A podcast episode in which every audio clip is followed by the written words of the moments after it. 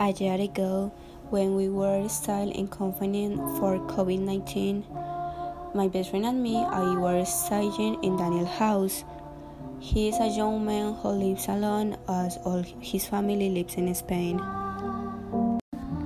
Daniel always told us that in the house, Presley in the last room, his sons who suffered from a mental illness, he died. Thanks to this, he constantly felt strange things, like notes very similar to the ones his aunt made when she had one of her attacks. I must accept that I always felt uh, very strange living in that house, but I never wanted to leave his stories because I thought he only did it to scare us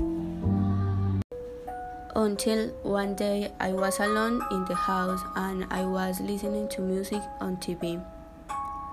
At one point, a song came up that remembered of John, a friend who lives in Peru.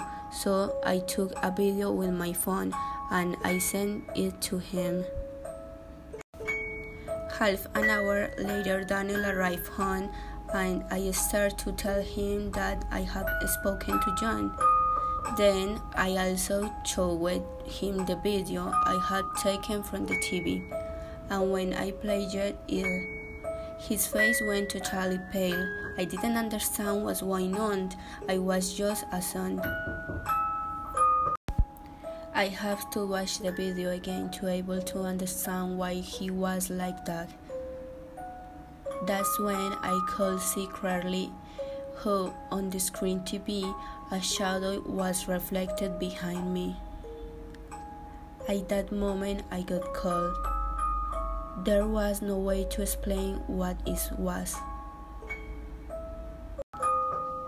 Nowadays, when I find the video in my gallery, I keep trying to explain it, but it is impossible.